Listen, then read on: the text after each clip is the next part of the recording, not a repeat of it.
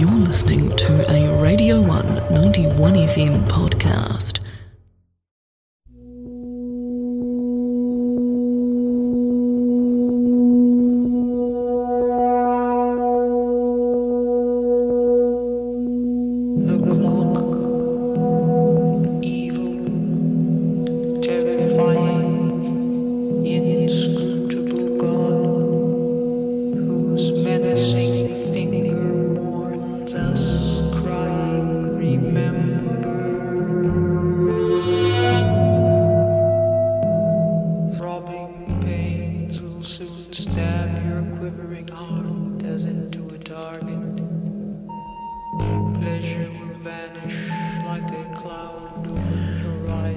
You are listening to Haunting the Studio, a podcast about horror and music and all things that orbit those two points across genres, styles, and nations.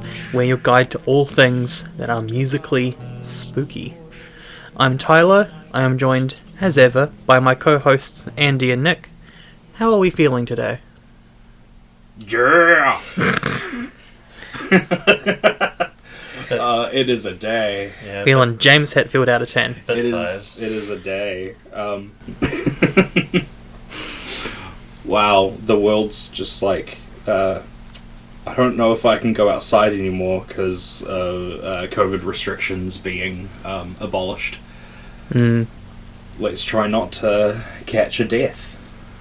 yeah, let's try not. This, this, this has been the, the news section of the podcast. yeah, yeah. Yeah, how about you, Nick? How are you feeling? Fucking tired. Been shifting out uh, dad from his place the last week or so, so Nothing to nothing to brighten your day up like uh, manual labor all day every day for Oh, it's for for, for a wonderful. week. it's my favourite thing to do at 8 o'clock on a Sunday morning. Yep, yep. And um, it's a good thing that no one has to do it. You know, more than you know maybe once a week per month. You know, it's a good thing that there aren't any jobs out there that are you know comprised entirely of manual labor. Yeah, it's a good. It's especially good that I'm not doing fucking any of them. Before we dig in, uh, what have we been listening to lately? Oh shit! After all of the extensive listening to uh, Swans that I've done, I've never actually listened to Angels of Light, which was what uh, Michael Gira was doing between kind of the end of Swans and this next beginning of Swans. there is some overlap, but yeah, I, I just like really never taken the time to listen to them, but I have recently, and I I- I'm very much liking what I'm hearing. Like you, you can hear the the beginnings of like what would become albums 10, 15 years into the future. But there are in these um, kind of much more accessible forms. Michael Gira and accessible aren't really two things I would normally put together. Yeah. Um, neither would Gira, but you know, it's it's like you can hear you know songs that ended up becoming these like thirty-five minute odysseys of tracks. Hell yeah. In like Prog Michael Gira arc. yeah, in like in like a tenth of the amount of time, and both feel incredibly well rounded and incredibly focused. What about you, Nick? Uh, while I've been moving dad out, I've been listening to a lot of La Dispute, specifically The Rooms of the House, which is a very bittersweet um, retrospective almost of a relationship that falls apart, I guess, and looking at the way that that affects the generations after um, the couple that fell apart, the generations before the couple that fell apart, and the sort of memories that are left behind.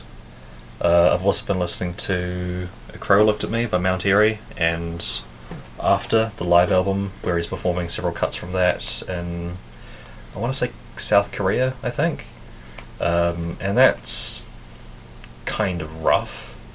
Uh, I think that's a delicate way of putting it, but it's quite impressive. Maybe impressive is the wrong t- term for it, but you'd need a lot of gumption and a lot of berries to be able to perform those sort of songs live with a solo guitar, and it's encouraging and also heartbreaking to hear those performances.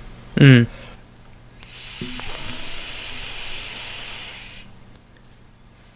Thank you. No worries. That translates so great into an oral medium. mm, mm. Oh, I love oral mediums. Oral, you sick cunt. All right. Well, I've been listening to, I've been listening to a bit of Bloody Hammers. Um, Nice. Ghost, but good. yeah, kind of occult goth rock. I'm getting a look. occult goth rock. Um, there are some kind of horror punky edges on some of their stuff. I'm sure at some point in some recorded medium I've talked up uh, Bloody Hammers before. First album is called Doom Rock, and then it gets a little bit more gothic for later releases. And their most recent album has was pretty much just a horror punk album, very stripped back, a bit punchier, a bit faster sonically. But I'm a particularly big fan of a track of theirs, The Town That Dreaded Sundown. Bonus points from me because it's based on a 70s movie that I'm quite a fan of, which itself is based on a true story from the 1940s. Which Um, I'm a big fan of. Yeah, big fan of the serial killings known as the Texarkana Phantom Murders. Yeah, Te- I've, I've said this before. Texarkana sounds like a very magical place. I didn't know Black Christmas was based on a real story. Yeah. no, Black Christmas is based on an urban legend. That's what that's based on. Which might be a real story, depending on who you ask. Could be. Yeah. And the other thing that I've been listening to that I feel worth highlighting is um, a bit of Night Flight Orchestra and a little bit of Summerlands, some kind of nice 70s and 80s hard rock and I guess heavy metal. Um, kind of the, the softer end of heavy metal. It sounds a little bit more album oriented rock sounding. And uh, yeah, between those two, Bloody Hammers, um, a bit of Slime Girls as well, who I haven't listened to for quite a while, but were when I was, you know, first in uni, when I was a fresher, was something that was on rotation quite a lot. Was that Slime Girls EP Vacation Wasteland, and some of their more recent stuff I've been listening to and quite enjoying it. Some very, um, I guess, electronic surf rock would be Slime Girl genre. Very fun, very upbeat stuff. Mm, Um, I really enjoy it. yeah. Yeah. Kind of surf rock, kind of pop punk, Yeah, and shot Um, through a kind of GBA cartridge. yeah, yeah. It's it very much puts me in mind of those um, uh, punk goes eight bit records that were Mm. being pumped out onto Bandcamp probably around the same Yeah. time. Definitely not onto a physical format. That was that was um, punk goes acoustic, and punk goes pop, um, and they were not good. um, I've there, there were some of the albums I remember. they were they uh, they were albums. yeah, Um, do you remember that? What was it? Did we actually find an album that was called Punk Goes Praise, or was that like? Uh, Uh, I'm sure something like that exists. I'm not sure if there's a specific one, but there were an awful No. lot of those. Like, I remember it was one of like the first times that we had met. We went on this like, oh, have you seen this? That's great. It reminds me of this other thing, and you know, then we'd jump like fucking ten ships at once to get you know, just because you know we heard like something that sounded vaguely similar. Um, but it was one of the things that we found was this punk goes praise, and I remember the cover being very bad. I'm still looking out for that physical release of now. That's what I call harsh noise. Oh hell yeah. all right. Well, today we are winding back the clock, winding it all the way back to 1969. Um, Nice. the uh, 69, the sexiest stage. Truly the year the 60s ended. to the early days of electronic music. um, No reason to no reason to reshoot that. and we're going to spend some time with one of the most enigmatic releases of that era the intimately creepy Flowers of Evil by Ruth White. Um, perhaps befitting her status as this very enigmatic and fascinating character in the early story of electronic music, there simply isn't that much available about Ruth White online. making it hard for me as this show's, well, writing the bits that are written. The one who does the work. Yeah, making it a bit hard for me to verify a lot of the details about her life, and I don't like having to rely on Wikipedia. Um, I like being able to use Wikipedia as use Wikipedia as a starting point, and then try and verify what's on it with actual interviews with the artists and the like. But that wasn't really possible with Ruth White because there's just not a hell of a lot about her floating around. Um, so I've double checked what I can, and unfortunately, what that means is that there won't be that much in the way of detail about how this album was recorded this episode. What I was able to glean from the internet was more general biographical detail. So this is going to be a bit more biographical than would normally be the case with us. A bit more into her life overall. Uh, but I'm hoping that what we do have here kind of puts you in the mind of who Ruth, Ruth White was as a person when you go into listening to this album. So, Ruth S. White was born 1st of September 1925 in Pittsburgh, Pennsylvania. By her 20s, and yes, I know I'm skipping over a bit here, but it's just the nature of it for this episode. White was studying music and composition at Carnegie Tech in Pennsylvania and working on musical scores, the first of which, Songs from Japanese Poets, was published in 1947. By 1955, her first album, Rhythm Instruments with Folk Music from Many Lands, was published, from which would follow a slew of albums revolving around international folk music, particularly from a educational or an educational angle. White studied under avant-garde composer George Antheil in his later years, crediting him with gaining the capacity to compose larger works which retained their logical and structural integrity. Something that I wouldn't necessarily normally associate with an avant garde composer, but she learned her classical chops from an avant garde composer. Uh, Antheil passed away in 1959, so he was not there to he was not there and hadn't been there for quite a long time by the time we get to Flowers of Evil in the late 60s. Now her love of educational compositions began around the same time working on settings for lullabies around the world in 1955 before being commissioned by the Los Angeles Board of Education to produce what would eventually become the five box set series Folk Dances from Round the World over 1957 to 1960. In 1964, White home built her first studio, the contents of which are now held by the Musical Instrument Museum in Phoenix, and began experimenting with electronic music, uh, developing her own brand of that emerging genre, which fused the new medium with her classical and avant garde training.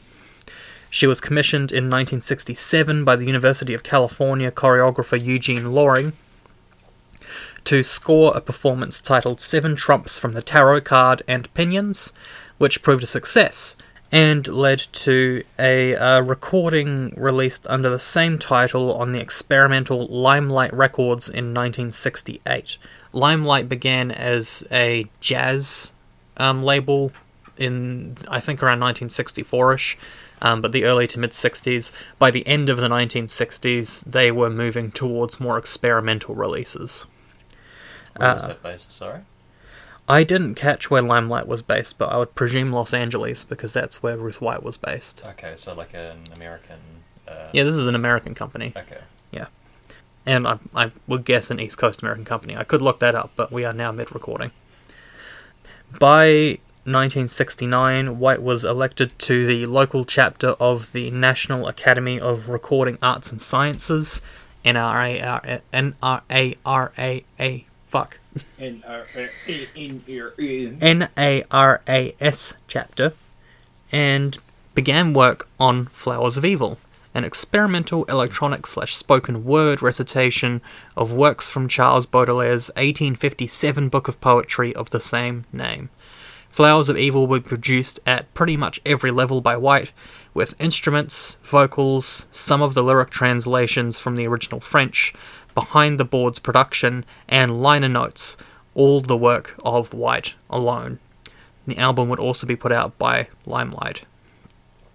After Flowers of Evil, White produced another experimental electronic record, Short Circuits, in 1970, which gained a French uh, localization in 1971 on Angel Records, before returning to uh, educational records, which she would continue to make right up until about 1999, so pretty much up to the end of the millennium.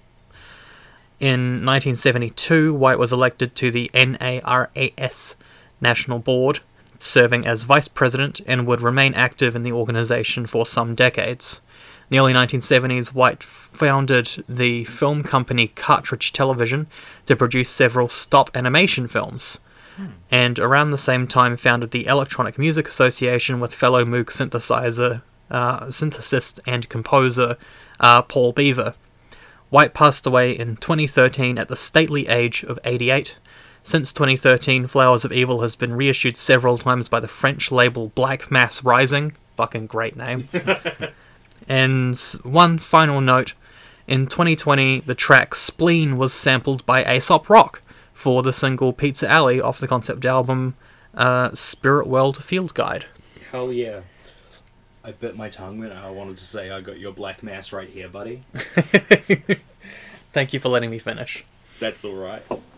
I think personally it is fitting to end on a note of Ruth White's enduring relevancy because listening through to this album it is th- it's more simple than other kind of dark electronic music that I've listened to over the years comparatively there's not as many layers we're working with a much earlier technology but personally, it remains one of the eeriest electronic records I've ever listened to, and I've listened to a lot of dun- dungeon synth.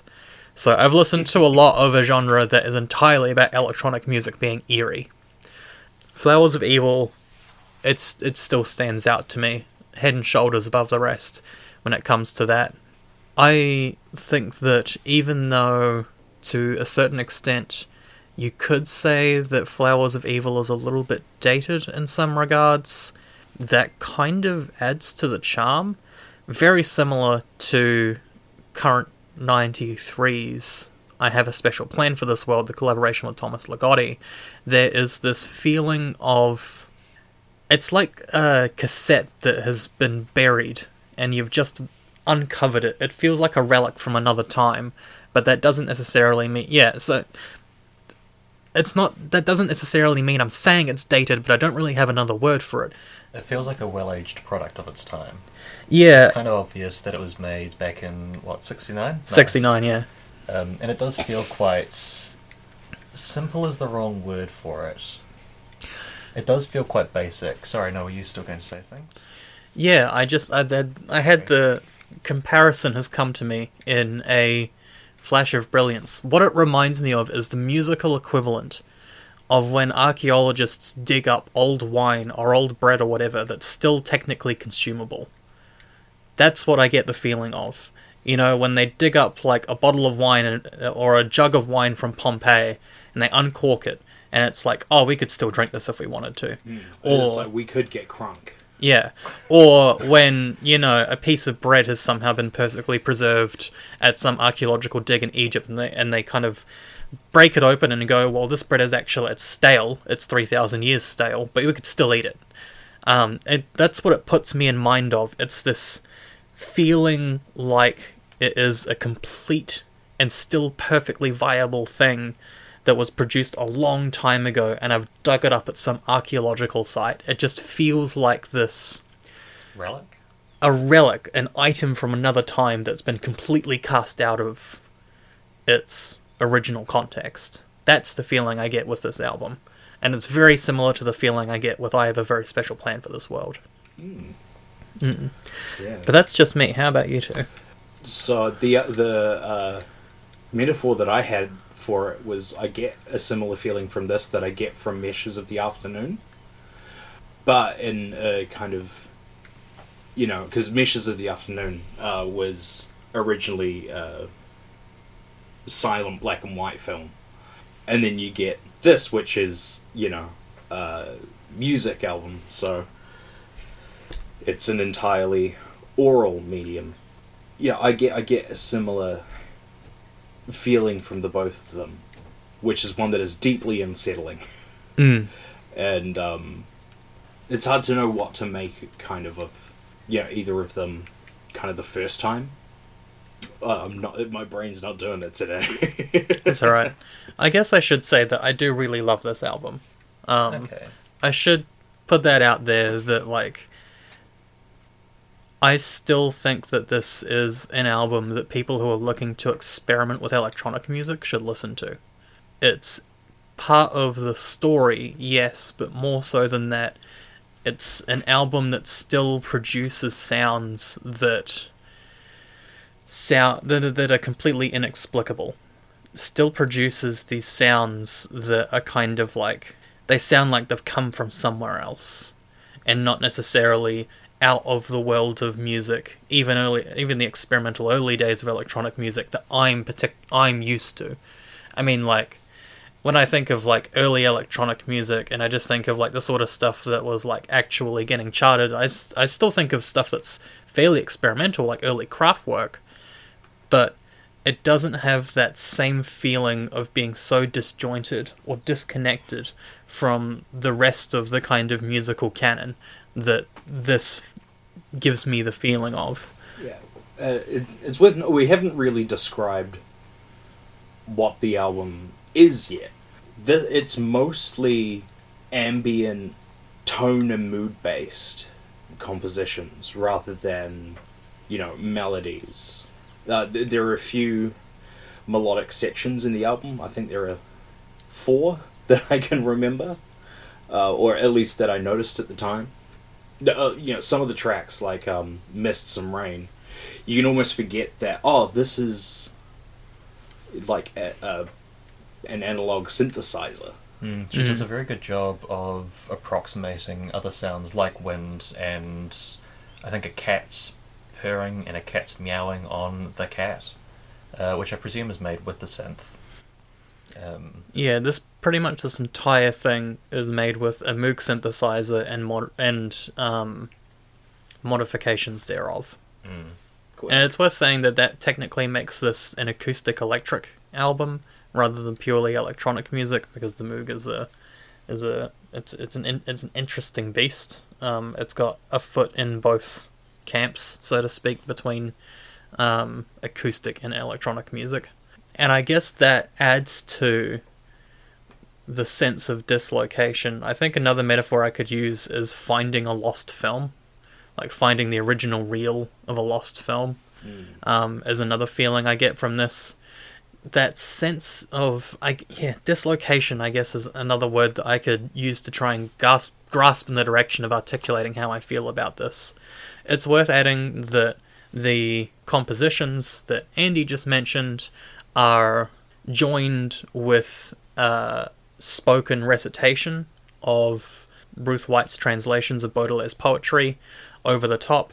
And I guess one of the things that is really part of the reason for why I feel like this about the album is that uh, her vocals have been in some way modified by the equipment she's working with, and like clearly a deliberate choice to do so. And what you're kind of left with is this fascinating yeah, re- relic of a point in time in which here's what I'm getting at. It's a relic of a point in time in which electronic music was still in its it's still in its prototype phase.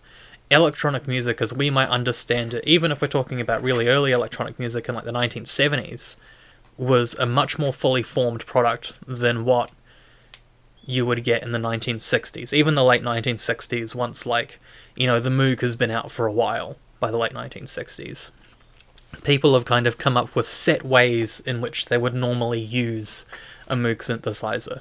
But because it's still such early days, you still have this freedom to kind of make whatever you want with it. And I think the thing that Ruth White brings out is that she was probably one of the first people to have approached electronic music from the perspective of cla- of being classically trained. Um, and I think the fact that she trained under an avant garde classical composer gave her this framework for making something that is entirely left field. Yeah, uh, th- that was something interesting that I saw that she herself had said was that early electronic music was like chaos and disorganized, and she's uh, it sounds saw it for what it could be, which you know is what she went for with the album. You know, kind of streamlining and laser focusing in on what she could do with it to make something incredibly I wouldn't go so far as to say it's demonic that where like you have you know another Baudelaire setting using largely electronic music the litanies of Satan by Diamanda Galas Mm. that is demonic Yeah. it starts to approach that territory especially with the final track which is also the litanies of Satan The old drunkard, trampled beneath hoofs of horses. You who, to console man in his suffering and weakness, taught us to mix saltpeter and sulfur. You who placed your mark, O subtle accomplice, on the forehead of the vile and the pitiless rich. You who turn women's hearts and eyes to the cult of the wounded and the love of rags. Staff of the exiled, lamp of inventors, And- Yeah, she runs her voice through uh, filters and tremolo, and she it, it sounds like oh, this could be a like love song written by a Dalek. and then there's the second half of the the track, um, which introduces like these melodic components that kind of sound like this. Uh, you know, if a Dalek were trying to compose a lullaby, and a similar vocal treatment. Um, but the rest of it doesn't go into that kind of, for the most part, that demonic territory. It's a more uh, disquieting. Yeah, I don't get a sense of it being demonic or evil at all, really. It feels more less like a relic from a time where it's been plucked out and we're listening to it in, what, 53 years later? Something like that. Um, it feels like, if we're using a metaphor, going back through an old civilization and finding the cornerstone blocks for a house and saying, oh, this is actually foundational to everything that came afterwards. So I listen to this and I hear a bit of Suicide's first album with these very cold, minimalist synth work, synth pieces rather, um, that are creating a very uneasy sort of tone. But it never really the soundscapes that she's creating never really unhinges their jaw, uh, so to speak, and swallows the listener whole. There's not a point where it becomes truly confrontational or truly abrasive or truly in your face. It's just sort of simmering away the whole time. And I think that adds to the disquieting feeling of it, where there's not a sense of threat for me, or not a sense of danger. It's just the implication that something's very wrong and you have Mm. these very strange soundscapes that are bleeding into each other, and it's just, I think, discombobulating for me. It's very difficult to find my bearings with this album, and quite difficult to predict where it's going to go next or how it's going to unfurl. I agree with you for the most part, but the beginning of Love is Wine is incredibly threatening.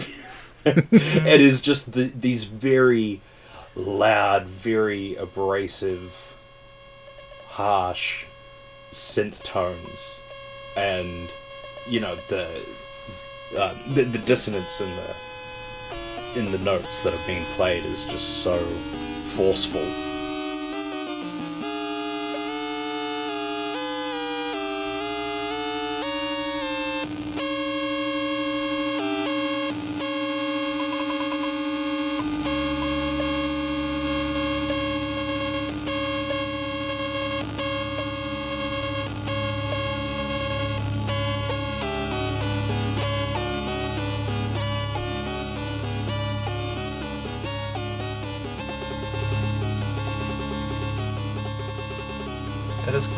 Is quite. Aggressive almost. But I also know because I've been trying to learn piano and sucking at it, so not doing very well with it. But I do know that that's quite easy to do, just making those like jarring tones where they're very close apart, playing on a two or playing on a playing on a second, sorry, or playing on a fourth or a sixth or something like that, where the notes just don't sit in harmony quite the right way. Uh, which is why it feels like quite foundational, where I'm hearing these ideas and I'm thinking, oh yeah, I've heard that I I've heard those ideas expanded in more ways later on down the track with other music that I've listened to. Um, and here's a demo of an idea almost. Let's let's try and push the sound in this direction. Let's try and make this sort of tone or this sort of atmosphere or this sort of texture, and then listening to this, I think, oh yeah, and I can hear a lot of the albums in between since 69 to now where they're using a lot of the same techniques and a lot of the same attitudes towards the soundscapes that they're making. Obviously, it's not as intense as some of the stuff that's come out since then, and I don't say that as a criticism, more as just an observation and meeting the album where it's at. Just I don't feel like you need it. to like qualify that statement, like of like, oh, I don't mean that disparate. Like, no, it's obvious. Yeah, like, one, Like, it's it's very unlikely that one of the first examples is going to be the most extreme. Hmm, I just don't want our lovely listeners to think that I'm kind of dunking on the album because I did enjoy it. It didn't grip me emotionally though. The things that come to mind for me as counterpoints to this album are more recent, I suppose. Mm. Um, I think Suicide is the oldest one that I can think of, or the oldest one that I've listened to, which immediately comes to mind. I think a lot of Xiu Xiu's recent output, and often its simplicity. It feels almost disarming, where you have these, in the case of Ruth White, very basic keytones that don't sound like they've been built up too much. They they're just it's just the raw sound of the Moog synthesizer, I guess. Mm. Um, and you have bits with Shoo where they are, they are making these incredibly dense soundscapes, and then it sounds very harrowing and very spooky, and they'll start making fart noises or going, and it's like that contrast between having something so forceful and atmospheric and intense in that simmering sort of way, and then having something quite basic and something quite primal almost coming into the mix. It's just very difficult to get my bearings on it, which I like quite a lot actually. Totally unrelated, but another thing I've been listening to recently has been um, Scott Walker. Um, I picked up a copy of Bish Bosh, and um, there are also fart sounds on that. Yep. Um, there's, there's a great line if shit was music, you'd be a brass band. Well, if we're going on tangents and talking about Metallica, Lulu. Moving on. Um, oh, we've got an episode planned for you. hell yeah. I also that was a, that was less a sigh, that was a gasp of despair. that, it sounded like disgust to me. Owls in particular sounds like a very specific track from Shoo Plays Twin Peaks, so much so that I listen to the start of it and I think, oh, we're going to move in this direction, and I forget which song I'm listening to.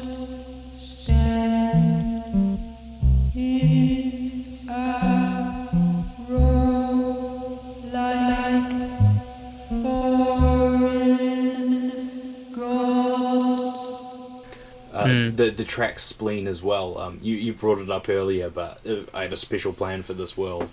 Was like the first time I heard spleen, thinking like, man, just think in like thirty odd years time, current ninety three would be making something so similar to this, but you know, dragging out that runtime, uh, you know, for tenfold. And- Yeah, I think Spleen stood out as my favourite track for how much it reminded me of I have a ve- I have a special plan for this world. Mm. Okay. When the low, heavy sky weighs like a lid on the spirit, aching for the light, and when, embracing the horizon, it pours on us a black day which is sadder than any night. when the earth is turned into a dripping dungeon in which hope, like a bat, flutters blindly. Which, yes, listeners, we will get to probably sooner rather than later, because really, I'm champing at the bit. yeah. Oh boy. yeah, I'm champing at the bit to ruin you guys' day for like three. can't wait to feel like shit for a fortnight. well, like just you know, Like, like get- more so than usual. Just, just remember, it gets worse. Yeah. Thanks. I think this is an example of a much more subtle kind of horror. You're right, it's not there to kind of like grab you and smash your face in and eat you whole, digest you, you know, completely destroy you. Um, it's much more subtle in terms of trying to translate that vibe into a different artist trying to get across a similar vibe. It almost almost reminds me of something King Diamond might do.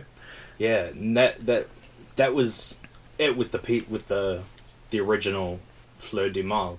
Mm. Yeah, there, there was some things that he was writing that were like shocking, um, shocking enough that they could be banned and not unbanned for like until like 1940 something. I think it was 49 was when the f- final six of six of those poems were finally unbanned. He was writing about these, you know, sometimes horrific things and but it was never something like, you know, 120 Days of Sodom, which was a lot of it was clearly designed to be shocking and disturbing Mm. in an extreme in your face way. But this was uh, much more contemplative, and it ended up being um, uh, for Baudelaire when he was writing it. Pretty much everything he wrote for the last like twenty odd years of his life ended up in the Flowers of Evil, Mm. and White I think does a really good job of translating that as well, which you know you can't really pick up just by reading the reading the texts, but actually sitting with this album and feeling what it's enticing you to feel. Mm. The reason I compare it to King Diamond is that when you dig into the meat of a lot of King Diamond's stories, there will be, you know, horrific moments in those stories. There will be a moment where you have to smash a baby to pieces in order to stop it from possessing people or something like that. I'm absolute, absolutely butchering the plot of Abigail right now. Yeah, yeah, yeah, I'm thinking back to when because we didn't we do that one. we did do we did do Abigail a very long time ago now. I don't remember that Chucky film. Yeah. um, but you will have a moment where something very visceral and horrifying happens. But for the most part, for most of a King Diamond album, it's much more subtle. It's much more about the setting. It's much more about the mood. And that's what I get from this album is that it's very much about putting you in this eerie and dreary place and kind of keeping you there for the duration of the album. When I listen to Mists and Rains, for example, uh, I feel like I'm existing in this v- uh, on like a dreary, sodden day. Very much befitting the title, but I get this kind of like muddy, just grey feeling from that track.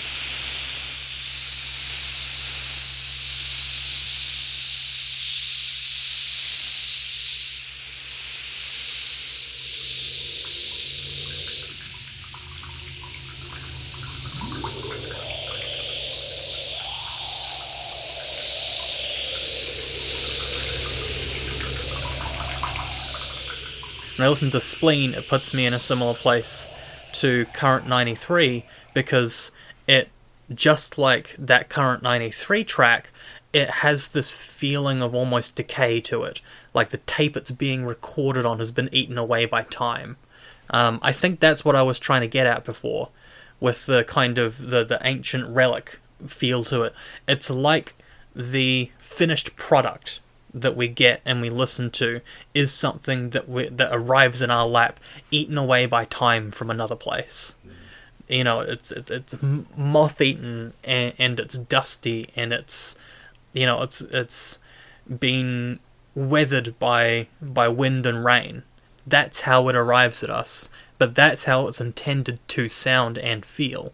I feel like it plays a little bit differently for me, where the first couple of tracks um, up until the irremediable, very clearly setting a scene and setting the stage for it. The poetry is poetry lyrics. I don't know. Um, A little of column A, a little of column B. the leet speak is um, Boo. Go on. the poetry is setting up a mood and a scene. It's talking about noth- nothing specific, at least in the first half, it feels like. It's more the vague feeling of discomfort caused by these various things. So you have the clock uh, opening the album, talking about the passing of time and the the power of time, I suppose, or perhaps how people are effectively subject to time as this vague amorphous mass which doesn't have goals, doesn't have aims, it just exists and is there. Um, it was there before we came here and will be here long after we've left, whatever place this is. Um, it reminded me quite a lot of The Caretaker, actually, both An Empty Bliss Beyond This World and Everywhere at the End of Time, at least stages 1 to 2 uh, not only because they're talking about time and how that's slowly eating away at the protagonist, if you like, or maybe just clawing away and slowly eroding the setting of the album up until that point. It feels like by the point we get to the irremediable, it's a little bit more clear what we're talking about, or at least clear in the concept or the theme of the album. I don't think there's a narrative. I think you could pull together narrative threads from the poetry that exists, but personally, it feels more like a, a mood piece, an ambient mood piece to me. Mm. Yeah, and that's I think uh, unless you've read Flowers of Evil, one of the versions of it, because there are many different versions of it, um, and I don't think any of us have. I think there is probably something missing, but just like with Diamanda Galas, Litany, Litanies of Satan, that doesn't mean that there's nothing for you to get by listening to this. And yeah, I think, funnily enough, our points were starting to synergize by the time you finished there, which is a nice little. Mm, I love things roll. I love things you know rolling up together quite neatly. If I were to, if I were to try and sum up what you should be looking to try and get out of this album, it's the sense of yeah, it's that sense of kind of eerie grayness that pervades the entire album, almost a little bit staticky. Something that I think uh, Ruth White's uh, modified vocals are uh, intrinsic to. That sense. Um, I think that if Ruth White didn't have this, um, I've heard it described as grandmotherly tone to her voice, and conceivably she may have been a grandmother by that point. It's perfectly possible by the time you're in your 40s, but she might not have been as well. We don't know. Yeah, we just straight up don't know. Um, I'm sure there's someone out there who does. Yeah, Ruth White, write into us. We'd love to know. Oh, Oh wait, I think I missed something. no, I've got a list of people I want to write into the show, and it's Ruth Wright, Right, Eva O, and Peter Steele. well, Eva O's still alive. I was gonna say Ruth White, Eva O, and um, Diamanda Galas for like a triptych of extremely haunting women. Yes. But yeah, the this album is something that you can absolutely get something out of without being beforehand familiar with Baudelaire, because it is a recitation of some of the base text. It's Ruth White's translation, as far as I know, at least for most of them. Th- we we have one conflicting source, but it was also like a fucking image board a la 4chan, but for literature, um, which is hardly a reputable source. Whatever Discogs says, Yeah, we'll say. We're kind, we're kind of at the whims of Discogs, Rate Your Music, and Wikipedia on this one, and I'm sorry that's the case, but I just could not find more about it. Unlike the previous two episodes, uh, where there was a lot, Yeah, yeah, uh, it's quite it's a lot written about them. ni- nice to have like a at least researching this is easy. Um, just frustrating. Yeah, I mean, we probably are missing something, um, having not read Baudelaire's original works, but I don't feel as though that weakens the experience of listening to this album, or that this album is aesthetically or content wise incomplete without having that additional familiarity with Baudelaire's works. You mentioned that she has a very grandmotherly voice, and I believe she worked with children's music. early in her Yeah, yeah. So before and after this, she had a long career with educational music and, and other sort of educational records.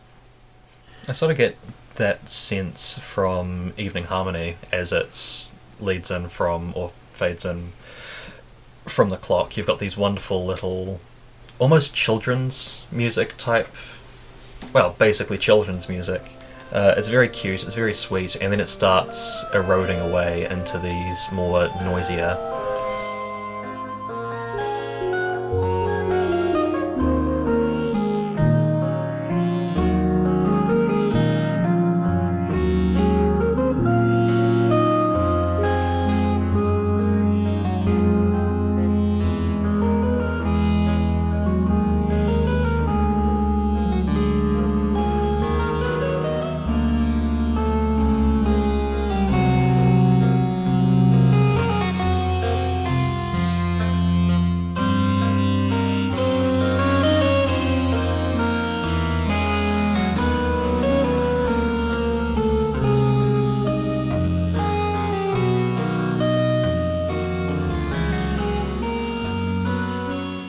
Into these noisier passages, which makes me think of Swans. I know, I hate being that guy, but thinking of Love of Life in particular, where you have a lot of this very blissful, serene music that slowly starts fading into this more industrial soundscape, uh, intercut with bits and pieces of dialogue or studio chatter.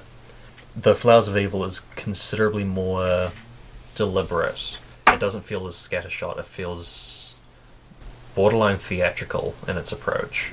Well, so the, I think the last thing I wanted to, to to add, my last kind of point is that I really like the juxtaposition between this record, this piece of, at the very least, eerie, experimental electronic music, with a career pretty much entirely dedicated earnestly and wholeheartedly to children's education, which is about as bright and happy a subject as you can possibly deal with when it comes to music, is kind of, you know, at least on the surface, is kind of, you know, the desire to brighten up the lives of children and, and kind of educate them, especially younger children. There might be you know, you might get even a single layer deeper and say like, oh well, there's this or there's that. That's you know, you know, you've got party music and you've got music that kind of enlivens you. Then there are other things that you could bring up, but just on that kind of surface level, having this juxtaposition between something that's literally called the flowers of evil, And might I remind you? something yeah, like now that you mention it. and then something like children's music where it's a lot more or education music where it's a lot more innocent or gentle in tone perhaps. Yes, innocent and gentle. That's exactly what I was getting at. Um, Perversity. Exactly, exactly. And I think the thing that most kind of interests me is that, in spite of this, I, I still think you could call this album educational. Not necessarily in the traditional sense, Okay. but as being kind of part of the story of Baudelaire's work. It's educational in a literary sense. It's a new way of experiencing Baudelaire's work. It's not like a direct educational tape, but what I'm getting think- at is I, I think maybe academic, yeah, uh, more so than educational. yeah. Academic is probably a good way to put it, but there's still a tie there. In that sense, it kind of reminds me of the collaboration album between Poe and Mark Z. Danielewski, who wrote House of Leaves and The Whalestoe Letters, uh, which intercuts between snippets of Danielewski's book and pieces of music recorded by Poe, who is his sister. That was his sister. I just don't know if that's like relevant information to add to this. Oh, Um, okay. I thought I, I misinterpreted what the question was.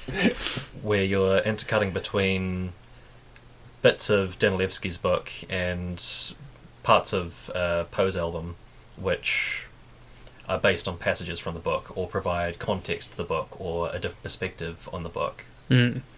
I legitimately thought you were going to say a collaboration between Lou Reed and Metallica. when you started that. I mean, I could, but that's just that's a very long tangent, and I don't think anyone here wants. It's a very long tangent, which we might continue after the episode, which we are getting towards the end of. Did you have anything else to add, Andy? Oh man, I don't know.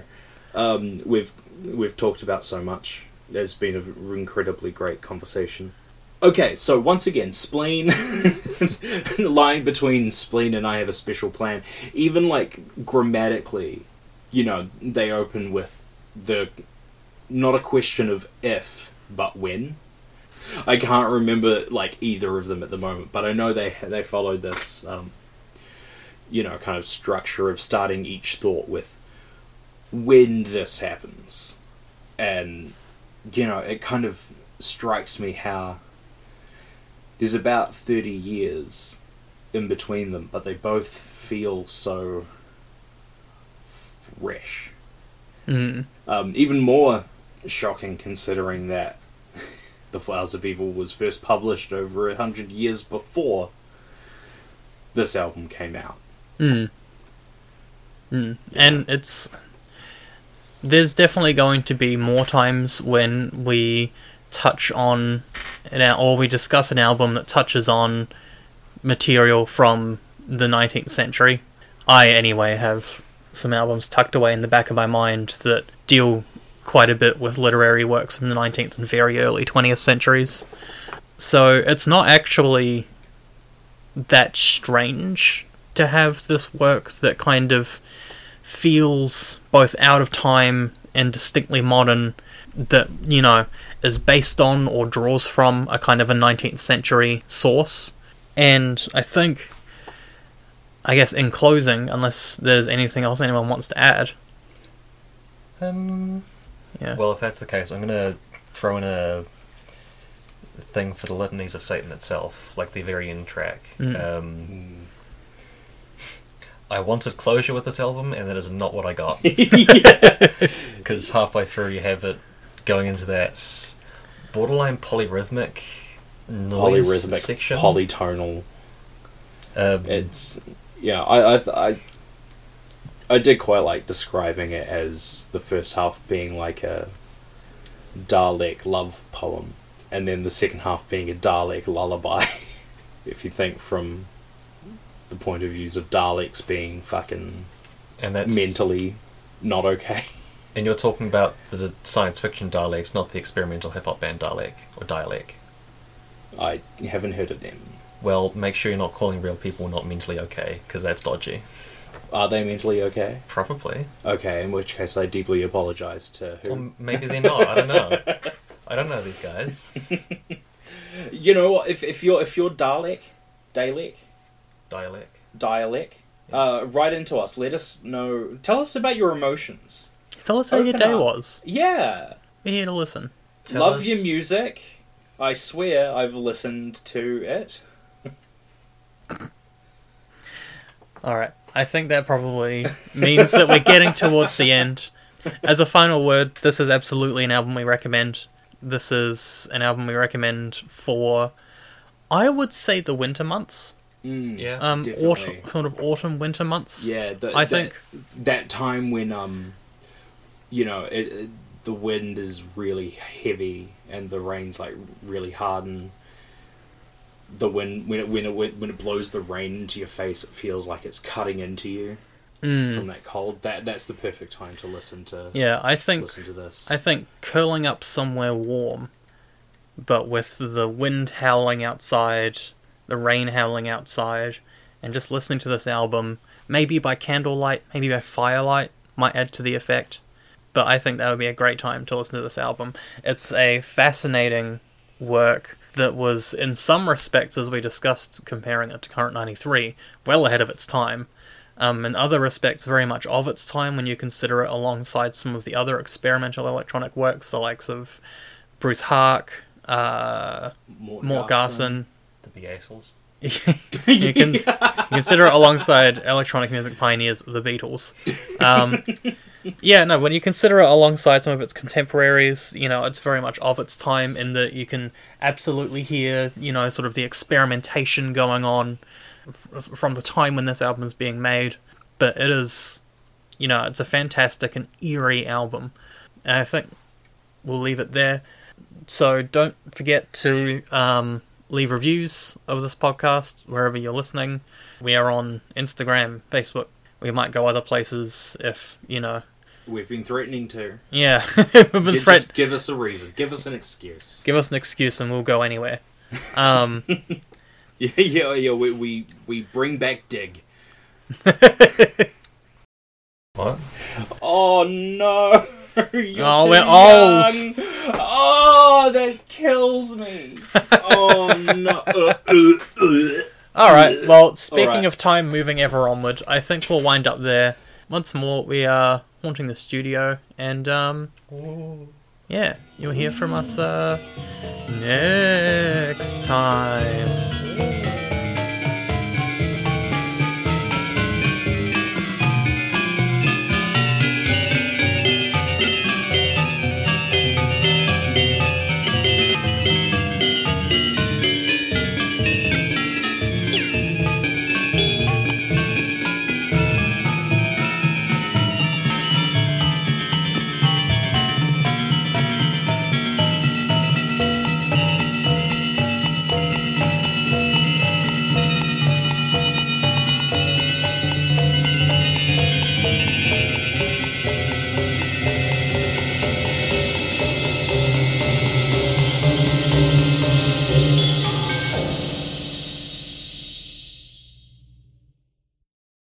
That was a Radio 191 FM podcast.